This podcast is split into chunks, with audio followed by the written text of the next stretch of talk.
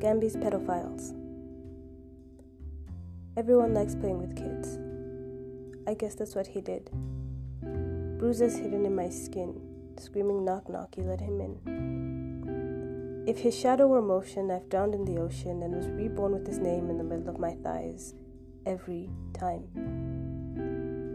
I felt so defeated. I was depleting. I was. So I changed.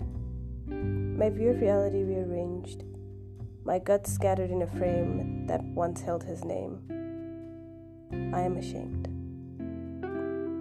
Stories retold, I hope they'd change, yet they stayed the same. They called me insane.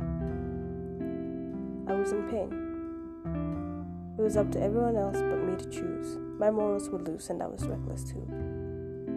Screaming abuse, I was recluse, I was recluse. I loved and hated him, and I didn't know what to do. TTW, the typewriter.